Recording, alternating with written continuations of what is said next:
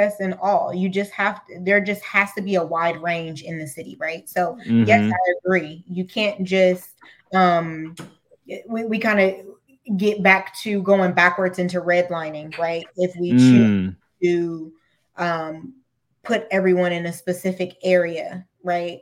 Um, Agreed. We don't we don't want to go backwards. History will repeat itself, and so um, mixed income has seen a lot of success. A lot of um, properties that we have that are mixed income, people don't even know it's mixed income. They have not the slightest clue. They don't. They don't. A lot of times, like unless they go look and take a deep dive, they have no idea that we own it. Yeah. Yeah. For sure. They have no idea. And that's and that's a good thing and a bad thing, right? Because one, it's a good thing because of the stigma attached to it, right? Um, and we don't want anyone trying to figure out who their neighbor is, or you know, all you need to know is that there's a respect level. when you meet your neighbor, you have, you know, that that kind of throws some of that out the window right there. Yeah and you you have no i you know if you walk through the door and you're saying oh that they're, they're going to be just like this or you know it just doesn't it's, it's not always the case. A majority of our program are elderly or disabled and most people have not don't even know that. So if you know when kind of to your point earlier when you're saying oh well you know landlords may say oh people may tra- trash the unit Okay, welcome to another episode of Affordable Housing and Real Estate Investing. Today, we are so lucky to welcome Shay Mock. Uh, she works at the Columbus Metropolitan Housing Authority uh, as an asset manager, uh, but we know her because she used to work with Dan and Jared from Aspen Realty Co. Uh, previously as a landlord relations supervisor. But Shay has a huge background of uh, working in the affordable housing space. So Dane, my guest co-hosts today are so happy to welcome Shay. Welcome to the show, Shay. Thank Tell you. us a little bit about yourself. Thank and, you, thank you, thank you, thank for having me. Yeah, just tell us a little bit about yourself and how'd you even get into the affordable housing realm, Shay? I think the, the listeners just want to get to know you a little bit better to get things started. So, interestingly enough, I started in housing at the age of 14. Um, in high school, uh, you know, you have to have internship credits, those wonderful things that they make you do in high school. Um, and I decided to go to a, a, local apartment complex that was in the area that I can walk to from high school. Um, one of the largest um, apartment complexes in, in Columbus at the time. Um, it, it no longer exists. Um, but I started to do um, internship there for quite a few years to gain all of my uh, internship credits, learn the business. And then once you get into housing, you just kind of never leave. Um, that's that's truly how it goes. If you talk to anybody that's like done housing or or even anybody that works at a housing authority across the country, most people don't just stumble across you don't go to school and go i want to work in housing or i want to do this. A, a lot of times it's somebody you know or you ended up somebody else works in housing um, and you learn and you learn it that way. Um, i've always had a um, need to want to help people so that also played a huge role um, and why I stuck with housing. Um, obviously, the things that you need to survive are food, water, and shelter, right? So those are the three major things, and, and that covers every demographic. I've seen every demographic come through the doorways. I've worked in class A through C properties, affordable, uh, LIHTC, workforce housing, subsidized housing, anything housing related, you name it, I've, I've worked in it um, I believe I was at a receivership. Yes, I was at a receivership before I went to CMHA. And um, if you don't know what a receivership is, it's where the big banks that own uh, lots of properties or default, they have the control on the defaults of properties. Uh, we generally would uh, take take over those properties, render them back in good condition, uh, and then either resell it or manage it ourselves. So uh, got that kind of experience and then uh, trans transitioned to CMHA. Came into CMHA on a really, really entry level position as a housing advisor, working in recertifications, and then kind of worked my way through the company. So uh, I've literally been in almost every department. We laugh about it all the time. At work. Um, so just a vast of knowledge because I've almost touched every single department outside of maintenance. So um, whether that's applications, intake, contracting, landlord relations, rent increases, you name it, finance, now asset management, I've done it all any truth to the rumor that they're going to be changing the name to Mock Housing Authority? I don't think I don't think that that's the case. and for the listener who doesn't know, CMHA stands for Columbus Metropolitan Housing Authority. Did I get that right? Colum- yes. Yeah, yeah, yeah. Um, and so, as as uh, Kent said, Shay and I go way back, probably well four or five years ago when Jared and I first uh, got started. Um, you know, my uh, I've told this story a couple of times, and this is a, you know me giving uh, you your flowers, Shay. I love, I, I, still love like just I'll just hit you up on a text message every once in a while with a well, like this morning where I I sent her a text. I was like, Shay Mock is on the podcast with Velvet Remote Dance, uh, New Edition Dance.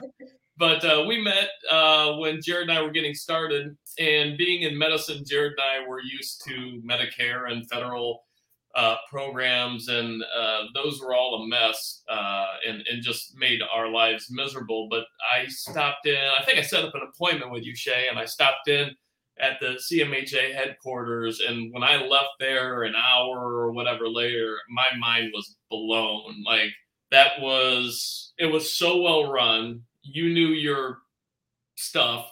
Um, and you took the time to, to educate an idiot like myself who didn't know anything about affordable housing, Section 8, but wanted to learn, and you made it easy. And, and, and, you know, uh, I'll never forget you told us when we bought our first 20 units, um, I came with kind of our vision board. This is what it looks like now feces in the basement, mold in the walls. Uh, but this is what it's going to look like down the road. and Shay's been there, done that. She's like, okay, yeah, well, sh- you got to show me. And and she came out and, sh- and we we showed it off, and she was like, "All right, you're my guys." And so we ran together for the next couple years. I miss the hell out of her now because she she got promoted and moved into a new position. I don't get to mess with her as as much.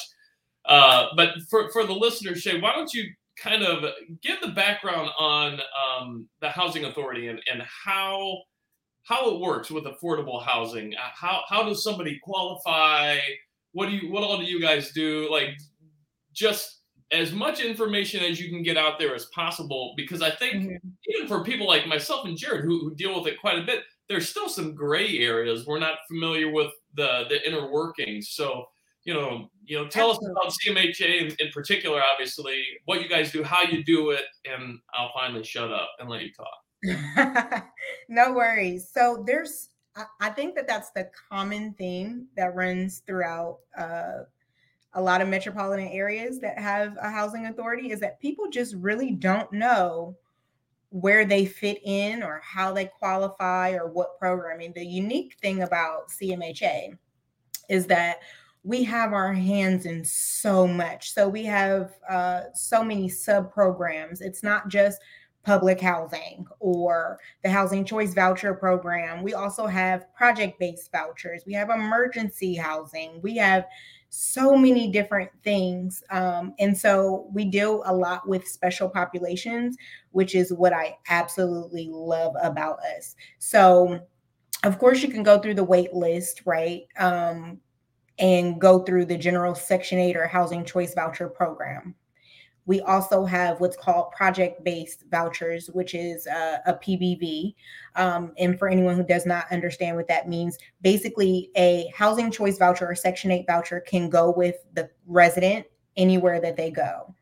The project based voucher stays with, is attached to the unit itself. So if you move out of the unit, it frees up space for the next for the next person kind of similar to um, public housing. Public housing, they can't take their vouchers. Um, but we are moving out of the public housing realm um, and transitioning into what's called RAD PBV and standard PBV.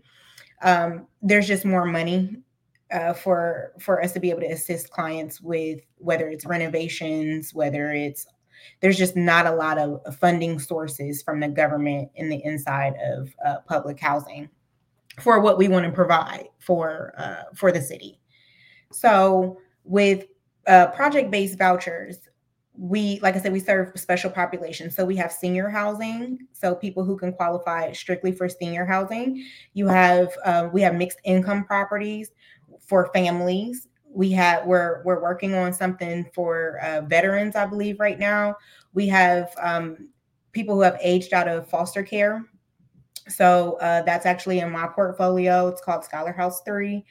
And if you know, at the when you turn 18, you don't have anywhere to go when you age out of foster care. So making specific housing for that if they are going to college, expecting mothers. We deal with the fact that there is a high uh, infant mortality rate in the city. Um, so we have programs that go for that that go with that all of these different components for PBV vouchers have an abundance of social services that are attached to those things. So, most of the time at every single property, there are social services uh, and coordinators that are attached to every single property for those individual needs.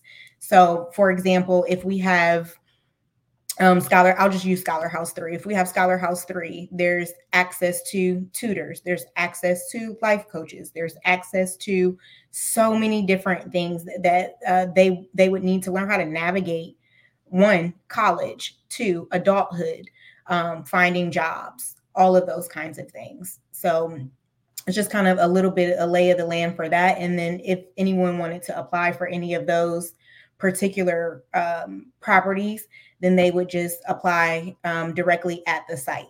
There are a list of uh, project based units on our personal website, which means that those are buildings that we personally own. Housing Choice Voucher Program are deals with the private landlords. So there is a, an affordable housing website that landlords post on, um, or whether it's on Apartment Finder or wherever else that they choose that they choose to post. And then the wonderful thing about it is Columbus has a new ordinance as of July, I believe, of 2021 um, that per, that uh, puts them as a protected class. So you cannot just deny um, a resident based on the fact that they receive subsidy from a, from a, a third party or a third party source. It would have to be based on something else, but that can't be the qualifying factor. Gotcha. And so, uh, again for the listener, uh, just as a re- refresher, so CMHA does own its own housing. How many units uh, in in the Columbus metropolitan area do you, do you know offhand? How many you guys own now? Well, I'm glad you asked. So in 2013, we have roughly about 1,700 units. As of now, in 2023, we're looking at about 4,700 units. Okay. So we, you were selling a bunch off a couple of years ago, and then you're building and, new, right? And building, right? So with our acquisitions, we have an aggressive acquisition um, stance, and the ability for us to be able to create additional housing that is outside of um, just the uh, housing choice voucher program gives us the ability to create mixed income housing, create workforce housing, create all of these different things to help feed into all of the programming that we need to have.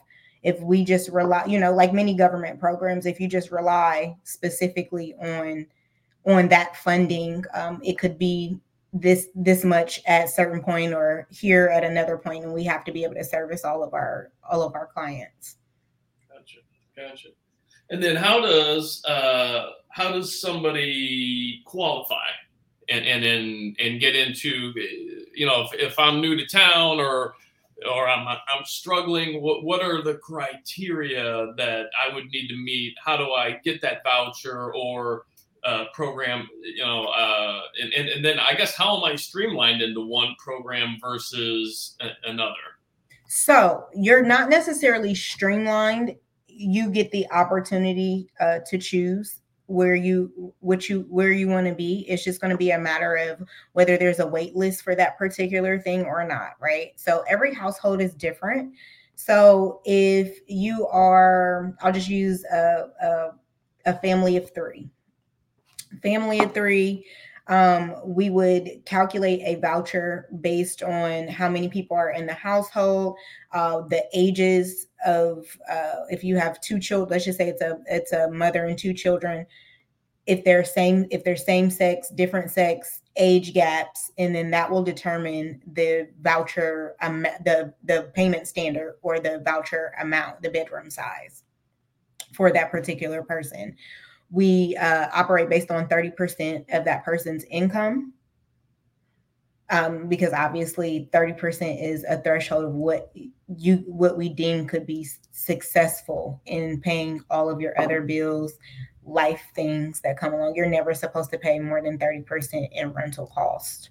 So we try to make sure that that we're there. We do give them an extra leeway of 10% if they would like um, if they have in if they have income coming into the household income is not a requirement. So we want to make sure that we're not steering anybody away, saying that you have to have income. We we know that life happens, right? So making sure that um, anybody that we can assist, we assist them well. If you want to apply for the voucher, the regular voucher, they can just apply online and and go into that pool. It's a lottery system, so it's not you know I applied today and, you know, I have to wait on my number to be called. It's a lottery, it's a lottery based system just because there's so there's so many people. We want the person that applied today to have the same opportunity as somebody who applied a year ago. Wow, that's a that's a really good fact, Shay. I didn't know that was based off a lottery system. Sometimes people just think it's a you know first come first serve situation, right? Mm-hmm. Um, so you mentioned a couple of things. You talked about the project based voucher program, which are mm-hmm. vouchers mm-hmm. tied to a specific building, and you have the housing choice voucher program that's tied to a tenant. Yes. Do you, you mentioned that for project based vouchers, people can apply to those sites and, yes. and get on the wait list. Just help the listeners understand like what is the magnitude of the issue right now? Like for project based vouchers how long can people expect to wait? I, I, know you can't quote me exact time but maybe a range might help versus how long do people might take to wait on the housing choice voucher program? So it i can't really give an estimate on the housing choice voucher program because it's mm-hmm. a lottery system. Fair. um so somebody can apply today and be and be chosen next week right? Got it. Or Got it. Somebody can apply today, and it'll it'll be a couple of months to a year or so. Um, now with the project-based vouchers, um, it depends on the type of it depends on the type of property. Um, all of our uh, and location. So all of our properties are um, spread out across the the central um, Columbus area, um, including suburbs. It's not strictly for Columbus it covers the entire, pretty much the entire county. So we've done a pretty good job with going to Hilliard and New Albany's and, you know, spreading out to Grove City, et cetera, uh, to give people more opportunity. Um, if you're looking for senior housing, that's probably going to be the the quickest turnaround.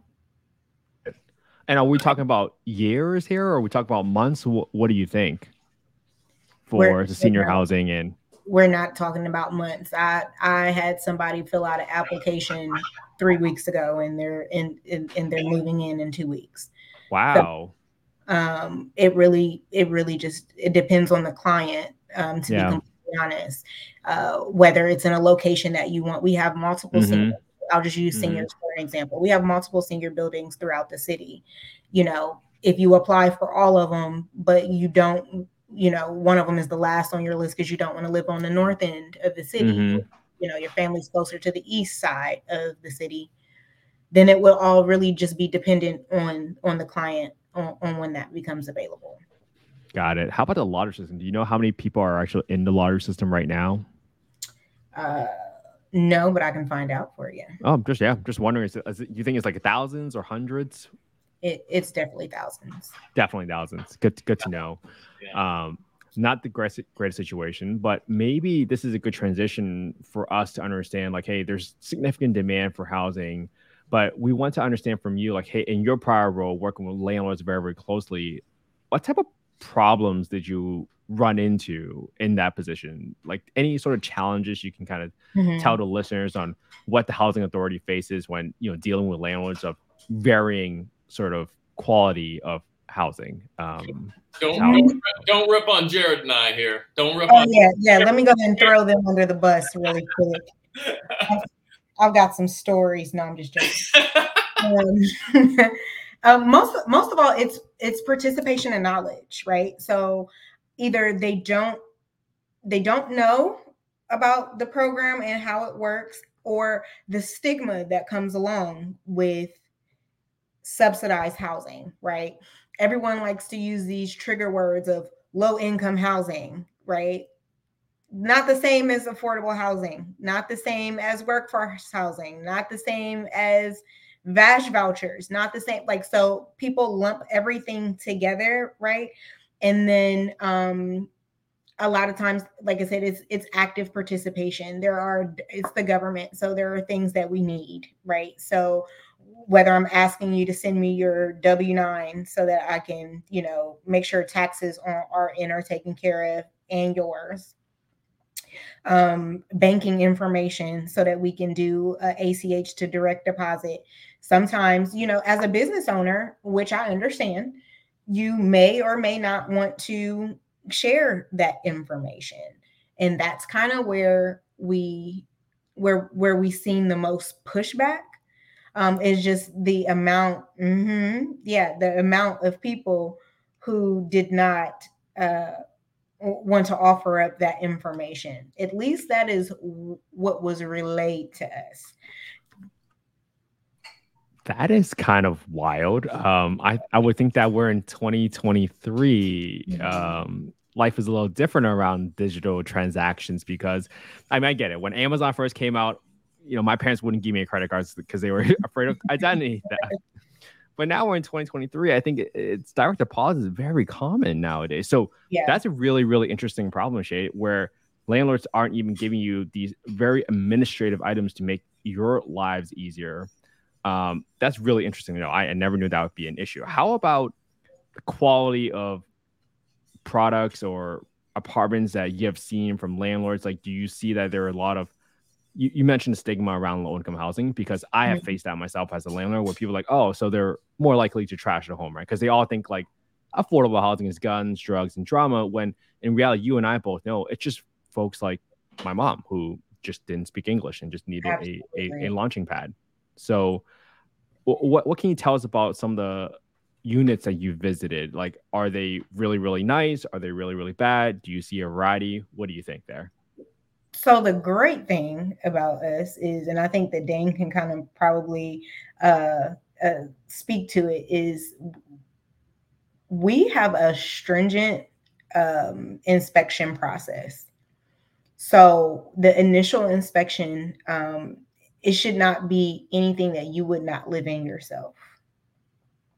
Right? So i communicate that with a lot of landlords over over the years um, a lot of times i would go out and inspect do a pre-inspection myself to you know if it's a new landlord coming onto the program if it's an existing landlord then nine times out of ten there's a track record. We know that you're passing inspections etc um, but a lot of times you'll have people who inherit properties or um, is it's new to housing altogether and they don't want to make whatever the fixes are that are required by the the housing quality standards that those are things that are provided to us by by HUD so those things have to be those those things have to be correct and it can be something as small as chipping paint right? So if you're or trip hazards inside of a house, or there isn't a light switch cover um, on on on one wall, you know, things things like that. There's you know no caulking on uh, the it's the caulking is not new newer, and there's gaps between the surfaces those kind of things, right? So those are the kind of things that we're actively looking for on initial and recertification. Um, our properties have uh, passed a lot of inspections to the point where we were offered to do biannual recertifications. So I think that we've we've been in a in a good space in regard in regards to that, but sometimes that can create a barrier with our landlords um, on hey, I need you to make these changes, or I need you to, you know, even if it's small things, sometimes if you have a list of small things to fix, it's just like, hey, I just don't want to participate or I just don't want to do. So we see that a lot. I don't we so like I don't have we don't have a, lot of like we don't have slumlords or you know anything like that. It's gonna be active participants uh, that are in their homes. We give the clients the the the right to reach out to us if there's an emergency issues and then we address those things head on. Yeah and i think you hit the nail on the head. Like we never had even when we first started I, I we may have not passed one inspection here or there just as a learning curve but it was never anything uh that we thought was ridiculous. But you hit the nail on the head. Like that's what Jared and I always say when we're looking at buying a property or we buy a property and then renovate it. I tell him all the time, I'm like, like it has to be someplace that I would live in. And if it's not, then we need to either sell, not buy, or you know, improve it. So mm-hmm. I know I've always thought it was really fair. Um, and as you you know, I, I'm really fond of CMHA. So what what do what does CMHA need to continue to grow and expand and help more people? Is it more units? Is it uh, more money from the government? Is it everything? I, I, guess what what what do you guys need the most? To, to the most you know? the most is going to be more units, like, and that's citywide. So whether somebody is participating um, in a subsidized program or not, the lack of affordable housing altogether, all the way around, is um, not in a space that we need it to be. Uh, Columbus is a growing city. We've had one of the hottest markets in the past five years running, right? So there's plenty of developers, um, plenty of um, jobs coming here, right? Taking taking up an abundance of space for housing. A lot of people um, moving from s- suburbs back into urban areas. So there's a lot of renovations and things going going on. Uh, a lot of tax abatements that are being offered for properties, which is great. But I want I, I kind of want to touch on on that at, at some point as well. Yeah, do. I was gonna I was gonna hit you up right on that. So go ahead. so um we see uh, the need for affordable housing, right? And I, I, believe the city is doing doing their best to create a space where it is um, feasible for landlords to be able to afford what whatever we are asking them to do um, as a city, not as CMHA, but as a city in general on, on the things that we need. Um, the problem that I do see is that uh, some developers may uh, know the code a little too well. Um, just kind of like if you know if if you have a larger businesses and you know the tax code really well, right? And you know the loopholes and you know how to get around things. So if the city says, okay, hey, you're able to build this 252 unit property here, but uh, 10% has to be uh, between the ranges of, you know, X and Z, right? They there's no stipulations of bedroom sizes and that's where i see the biggest problem so a lot of times developers uh, will create a lot of studios and put them in that price range and they have met their they have met the quota right so then did you are we really affecting the affordable housing crisis? Are we are we making a change here? Um, not that studio apartments aren't needed because I feel like single individuals get left in the dust a lot um, with federal programming, right? Because we're focused more on families. Right.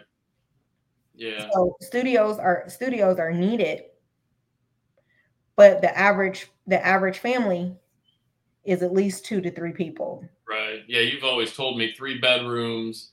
Uh, well, you told me one bedrooms too for like your your uh, elderly housing, but but mm-hmm. three and maybe even four bedrooms are are, are crucial. And I got I, well, you're working with me right now. I got a four bedroom coming on the market here in a couple of weeks, so I'm excited uh, about that.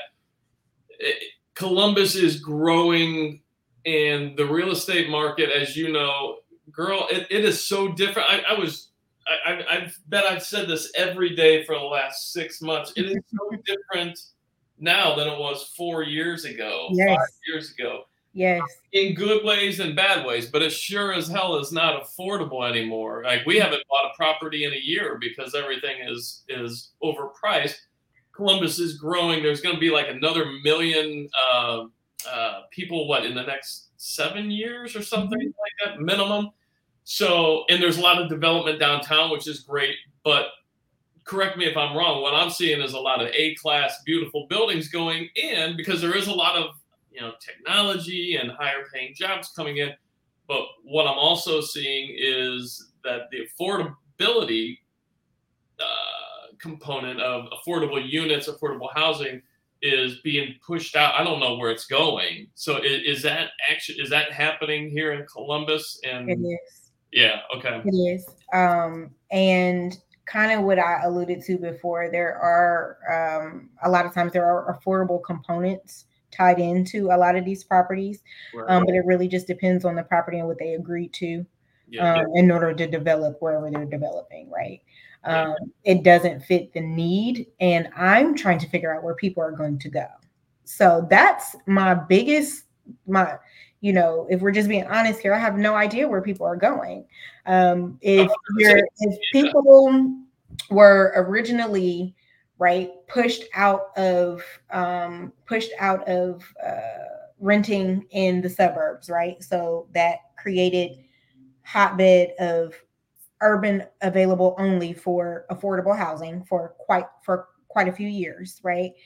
And when everyone was on the suburban kick, I'm going to move out to the suburbs. That's the American dream. That's what we're doing. Cool. But then that wasn't available for everyone, right? As much as we like to think that things are equal and fair, which just wasn't, right?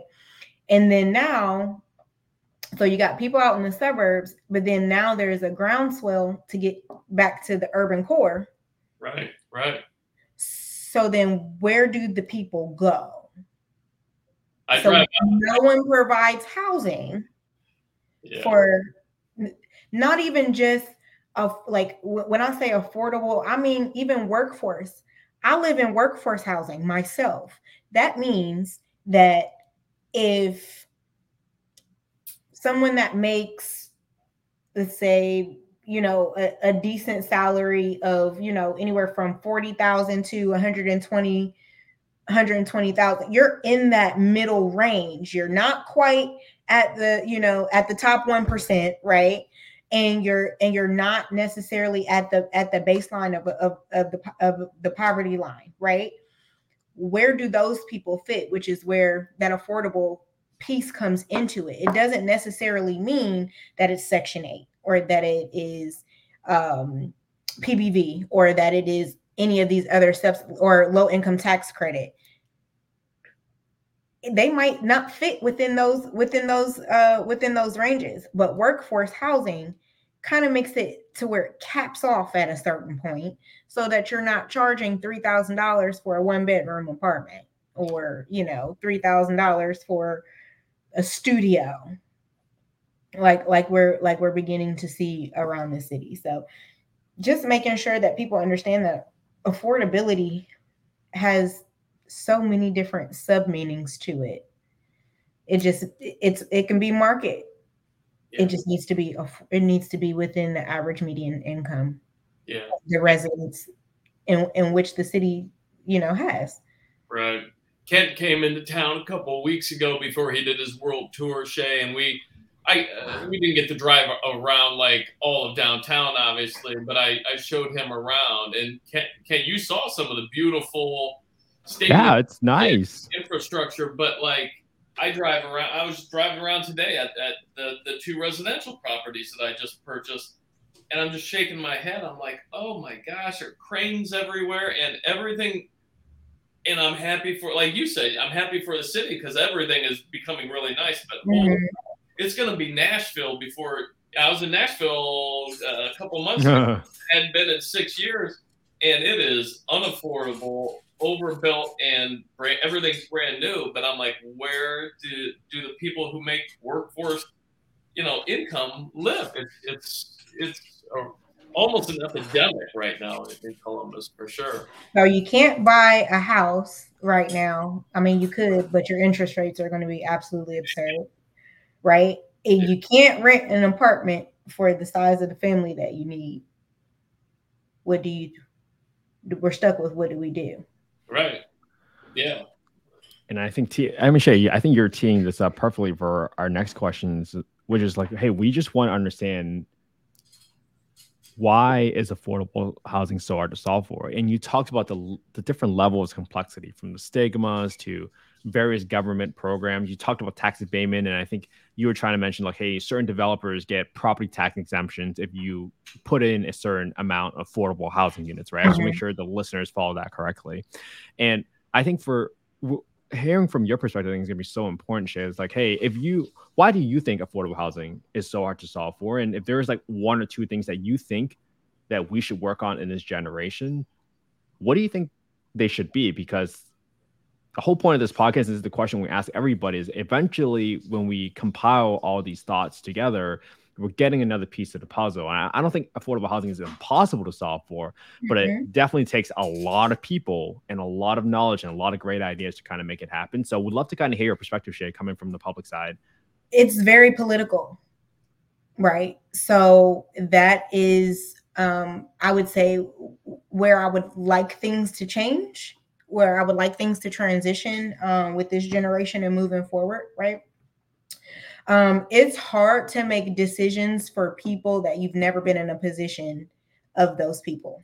Mm, right? Great point. Or you don't active, or you're not actively involved um, enough to have the knowledge, right? So, um, if you have people making decisions for for for those people. They don't know the different aspects of those things. So they can just not you know not in in bad faith but just the lack of the, the sheer lack of knowledge or you look over something that might be extremely important right? So if let's just take literacy right? So there there are a ton of people that have literacy issues right? So when you're talking about leases when you're talking about all of these different things and, and and then you say hey this person should know.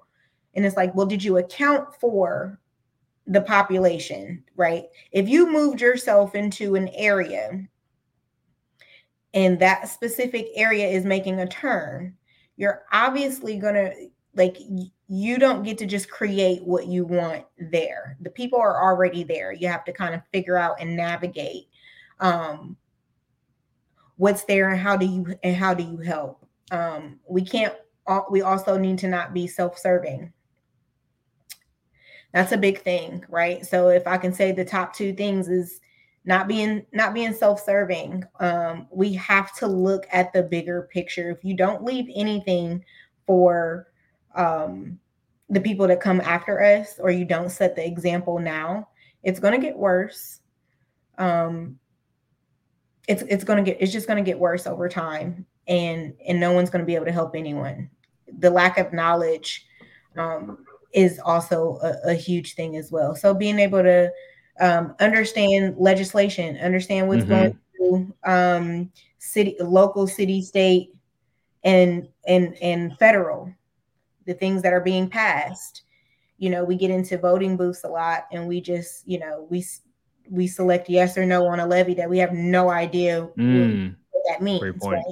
So being able to understand how um, how you affect change and that change is not like kind of like how you said it's not um it's not that it can't happen is that you have to you have to want to know Correct. how you have to want to know how. So, oh, um, Shay, I mean, you said that so well too. I, I mean, we get into politics and we talk about sometimes folks are making decisions for people that they they have no idea what they really want. They want to tell them what they want instead of listening to them about what they want. And I think mm-hmm. that was so beautifully said, Shay, because earlier I want to touch on the point you mentioned about mixed income housing. And mm-hmm. I'm really curious to understand from your perspective, your experience, like what have you seen work in this space because I've heard of folks where they said, hey, we can't just create a whole building of low income housing because you might create a, a poverty pit for lack of better words, because then you don't have a system or services to support like some of the issues that you talked about about literacy. How do you make sure that people have public transportation, access to food? It's not just you just plop a building anywhere and just like, hey, go figure it out. That doesn't that stuff doesn't work. So I'm really curious to hear from your experience now that you guys own about 4,700 units. Like, where have you guys seen success? Like, is it mixed income housing? Is it mm-hmm. definitely affordable housing with services? I'm just curious to hear uh, your thoughts. On I think that we, have seen success in all. You just have to, there just has to be a wide range in the city, right? So, mm-hmm. yes, I agree. You can't just, um, we, we kind of get back to going backwards into redlining, right? If we mm. choose to um, put everyone in a specific area, right? Um, Agreed. We don't we don't want to go backwards. History will repeat itself, and so um, mixed income has seen a lot of success. A lot of um, properties that we have that are mixed income, people don't even know it's mixed income. They have not the slightest clue. They don't. They don't.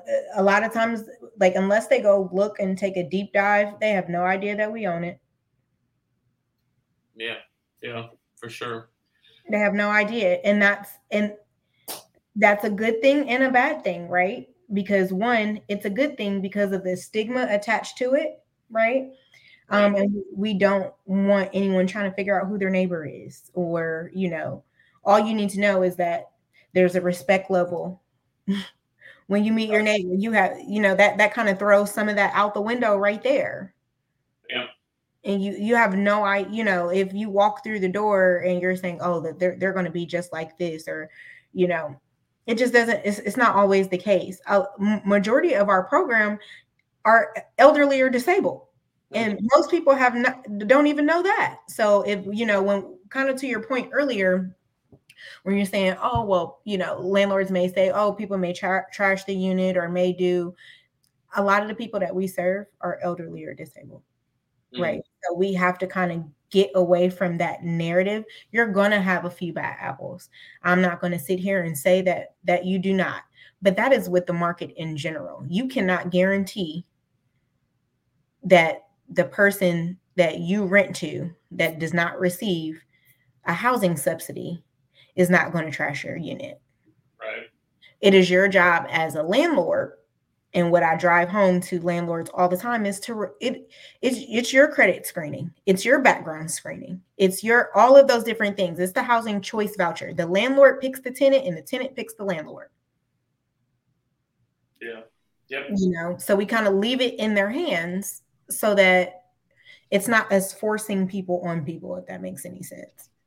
Right. Absolutely. And I think that makes perfect sense because we had another guest on the podcast. He helps folks find Section 8 housing in the Detroit market. And he surveyed about 400 landlords and property manager companies. And he said, hey, 24% of the market rate tenants actually cause damage above a certain threshold compared to 4% of Section 8 tenants. Yeah. And I'm not sure if that's a stat you guys track at Columbus because mm-hmm. that would be an amazing stat to share because we need to bust these myths that Section 8 tenants are going to come in and trash your home. That is not the case. You mm-hmm. still have to do, like you said, Shay, screen tenants do the proper business fundamentals. It's right. like every person come that comes to do does not mean they they're a fit for your home. You have to screen them. You have to uh, ask the right questions and make sure that they are qualified to live at your home. Just like any business out there, they qualify their lease before they try to make a sale. You are selling your home to a tenant in this situation, mm-hmm. but you have to provide an outstanding product, which is right. your unit, to that resident so that they can want they can and want to stay in your unit for as long as possible because that lowers your expense at the same time. I think that's just a point that people forget about because when they hear housing choice voucher is government subsidized, the government will pay the rent on time every single month, regardless of what happens. They just kind of take their eye off the ball, and that's definitely not the case. So I don't know, Shay, do you have any numbers? Like, if not, would love to kind of get a sense from you. Like, hey, do you guys track number of like damages caused by voucher tenants? We, or- we keep a list if it's mm-hmm. above a specific amount because at that point then um, what we did was added in our administrative plan that if it's above uh, a specific threshold or if mm-hmm. it's something egregious they need to report it directly to us and then also go and get a judgment on the tenants so that we can hold those tenants responsible. A lot of times when tenants, whether it's CMHA or any other housing authority, what we've what I've seen and heard across the country is people are not um, they're not following through, right? So then those same people mm-hmm. stay on the program and go somewhere else because you as a landlord did not follow through with doing what was required in order for us to remove that individual from the program. So it just and that's the other great point. Goes. You also hold your voucher holders accountable mm-hmm. for some of your market rate tenants. Guess what? When you when you when they you're trash your home, you're out of luck. You have to go to court to evict them, and you got to fight this long battle. At least here, you have an additional third party that is also equally vested in the interest of expanding supply for yes for the housing and for the city. So so when I uh, created the landlord relations position um, that I was previously in, there I I literally took three months to do nothing but interview landlords to find out where where are the shortcomings, what are we Amazing. doing well, what are we not doing well what can we improve upon? What do you want to see? Do you have any suggestions? How do you know? I literally spent months gathering information so that we could um, put out new initiatives, right? And a lot of those new initiatives are are in place. So whether it's time frames of um, the back and forth of the emails for documentation, there were documents that condensed five different documents into one you know those kind of things or if um, you were having an issue with a tenant but you didn't want to evict them or you didn't want to put them out but they probably just needed a conversation those things we're not responsible to do but we do we do them anyway you know because we want to make sure that one we're setting up the residents for success but we're also wanting to make sure that landlords are successful too. You have a business to run and we understand that. Just like we run a business we understand that they run a business as well. Yeah and i can i can vouch for everything. I've been quiet. This is the longest i've been quiet in a long time. Myself. Uh no everything that shay has said for the last five minutes or so i can vouch for. I don't have the statistics but um like damage or evictions but i can tell you we have 168 units in the columbus area. I don't know the percentage, good number are Section 8 CMHA uh, tenants, and we've I know we've evicted zero of them. And day one, well, yeah, day one, Shay came out to the property, and I showed her that I wasn't full of crap, and and she was like, "Yeah, this is great." And she looked at me then and said, "If you have any problems with any of our clients, any of the Section 8 CMHA tenants." You come to me first, and I'm going to make sure that it never happens again and she you even gave me little tips like if you see the the blinds in the windows she was giving me landlord 101 like if you see the blinds may be cracked uh, it may be time to go in and change the air filter and make sure everybody's okay and acting right and um, it, it was you know uh, there was some hand holding there and and uh, i tell you what the, the the tenants um, that we have gotten from from Shay, and I missed the hell out of you in that old position. I'll just say that again. Um, have, have, been fantastic. They're, they're, they're, in most cases, they're our best renters uh, for sure, for sure.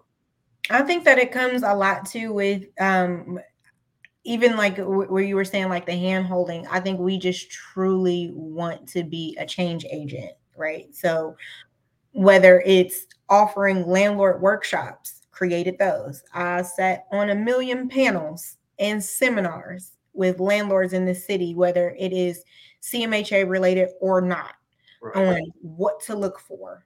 These are the different things that that you do. Here are some here are some things that you should do throughout uh, one year of your initial leasing contract. How often do you go into a unit?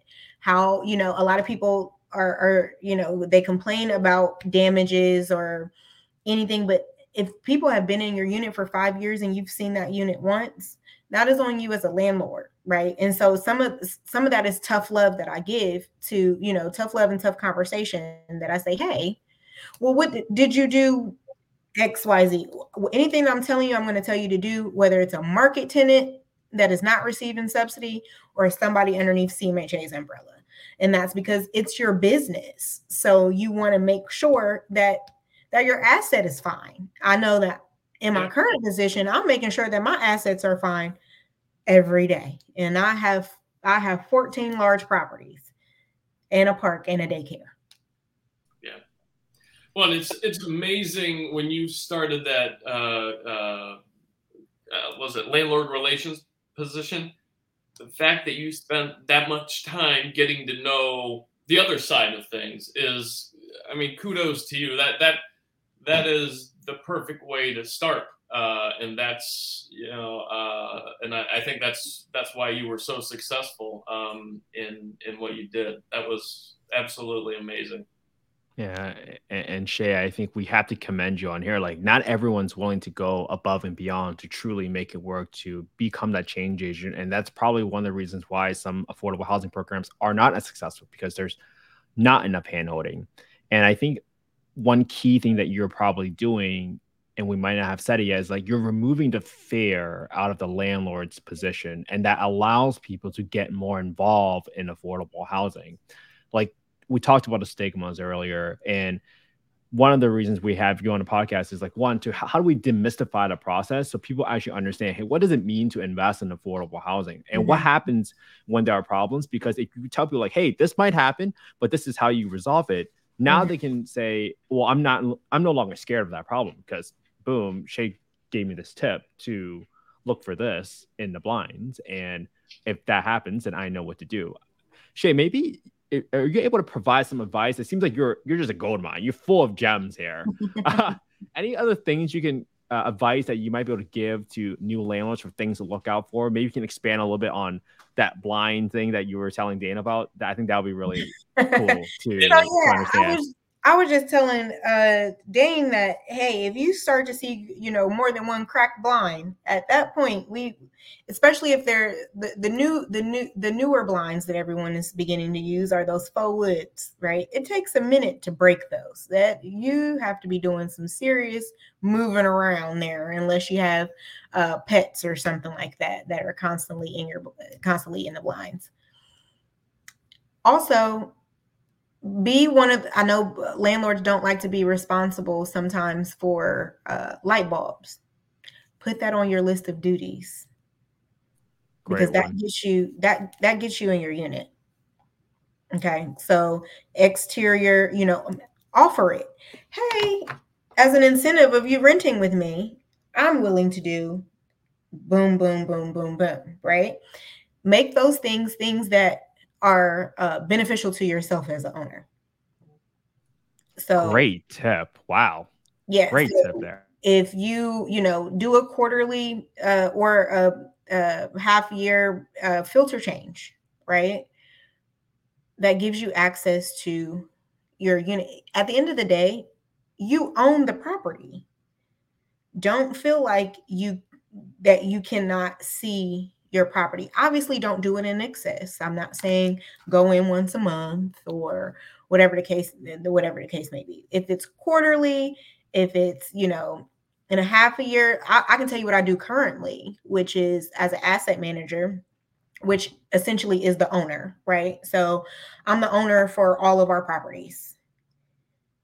I do a quarterly inspection at my properties because we own it. I don't just leave it to my management company to run right? There's checks and balances.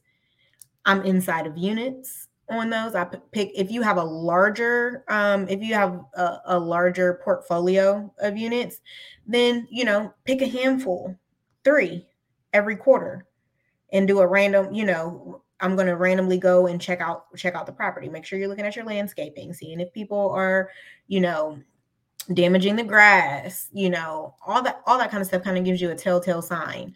Um, but when you don't lay eyes on your properties, yeah, a lot of times our clients also don't leave for long periods of time, right? So you can have somebody there for five years, six years, and if you if you never go in, there's you know, what does that say?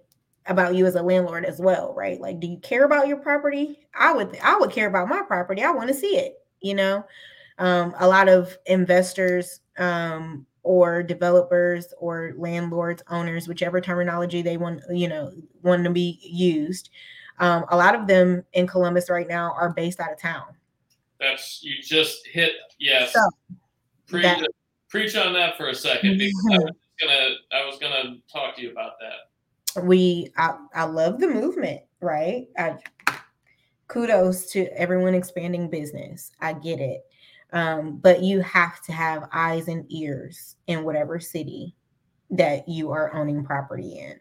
Um, i own property in florida. I have a property manager that's going to oversee that i'm going to check in with. You can't self-run and then only do uh, contract out like things that you need like plumbing or all of those different things. If you have one property okay i can understand that right? The overhead of paying for um, a manager might be a, a, little too much for the budget for for your year right? It, it just doesn't make sense but if you have five or four or five or more properties invest in having someone, even a part time person or on call, whatever the case is, and set up the parameters within that contract um, that they go and walk units, take pictures of the property and send it to you, those kind of things, right? Because you don't like surprises as an owner. Um, and that will help prevent that. Yeah, and that's uh, Kent. I, I beat this over Kent's head. Is everybody still sees Columbus, especially five years ago, like we were talking about, as a very affordable place to invest in real estate. And mm-hmm. five years ago, now it's getting a little more competitive. But what Jared and I were seeing, we were getting outbid by a lot of people from New York, California, uh, Seattle, uh, Florida uh, on occasion because they see how affordable it is. And then that once they get involved, then they realize, oh, okay, this is not as affordable. And whatever it may be, it's not as affordable as we thought. We don't know what the hell we're doing. Uh, we're busy with other ventures. Oh, it's affordable housing. Who the hell cares? You know, who knows what they're thinking? Or they're looking to flip or they're yeah but most of the time we would then see those properties three years later and the grass is up to my hips jared and i are talking about buying it from these people and the value had had you know dropped down so i think that's a big part of it too and i i i, I, I wish there was a way to promote local more local ownership too not just because i am local but just because there tends to be more people than on site um, and you know, I always say I invest where I, I live, so I can drive at the very most what 30 minutes one way and see the building, talk to the tenants, talk to the landlords. Um, you know, I'm on my properties at least once a month, usually twice a month, even if it's just a quick drive through to make sure there's no trash in, in the yards and um, that, you know, there's no wear and excessive wear and tear. I've got one question for you.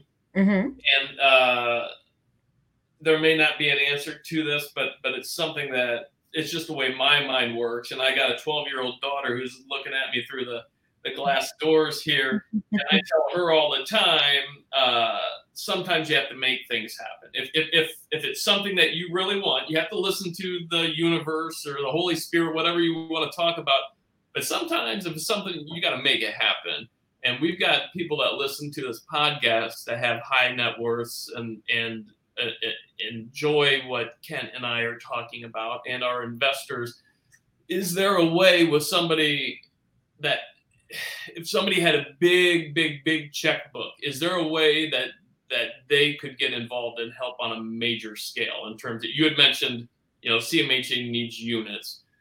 Is there a way that they could get involved in that? And if so, how what would that look like because if you give me i've been thinking about this for five years and i've been like man i don't know i don't know what it is i don't know what that answer would be but if you if you have the answer i'll make it happen. You know I, i'm going to start making phone calls and and and dialing it up and see if we can can get some progress.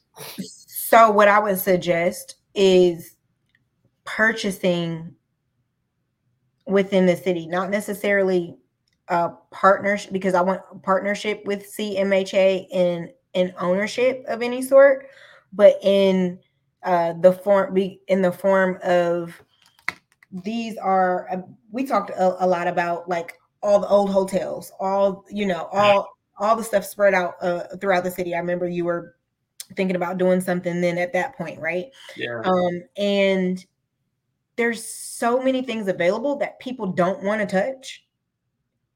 Those are the things that you that that you make happen right? Um even us in our acquisition strategy there were several buildings that are historic in nature right? And we had to go in and create something brand new. The harris which is one of the um if if not the first um black early child uh child care uh schools was completely ran down.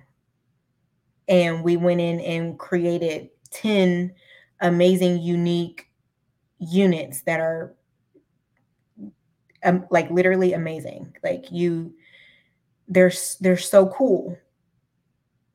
And it gives the opportunity for people in workforce housing to have another option. Yeah.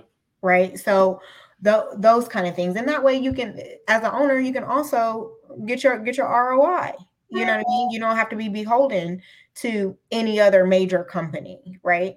If we do a purchase of any sort, a lot of times uh, property, um, sorry, uh, project-based vouchers are going to be attached to it or something like that. You want to be able to kind of move however you want to move as an owner. Mm-hmm.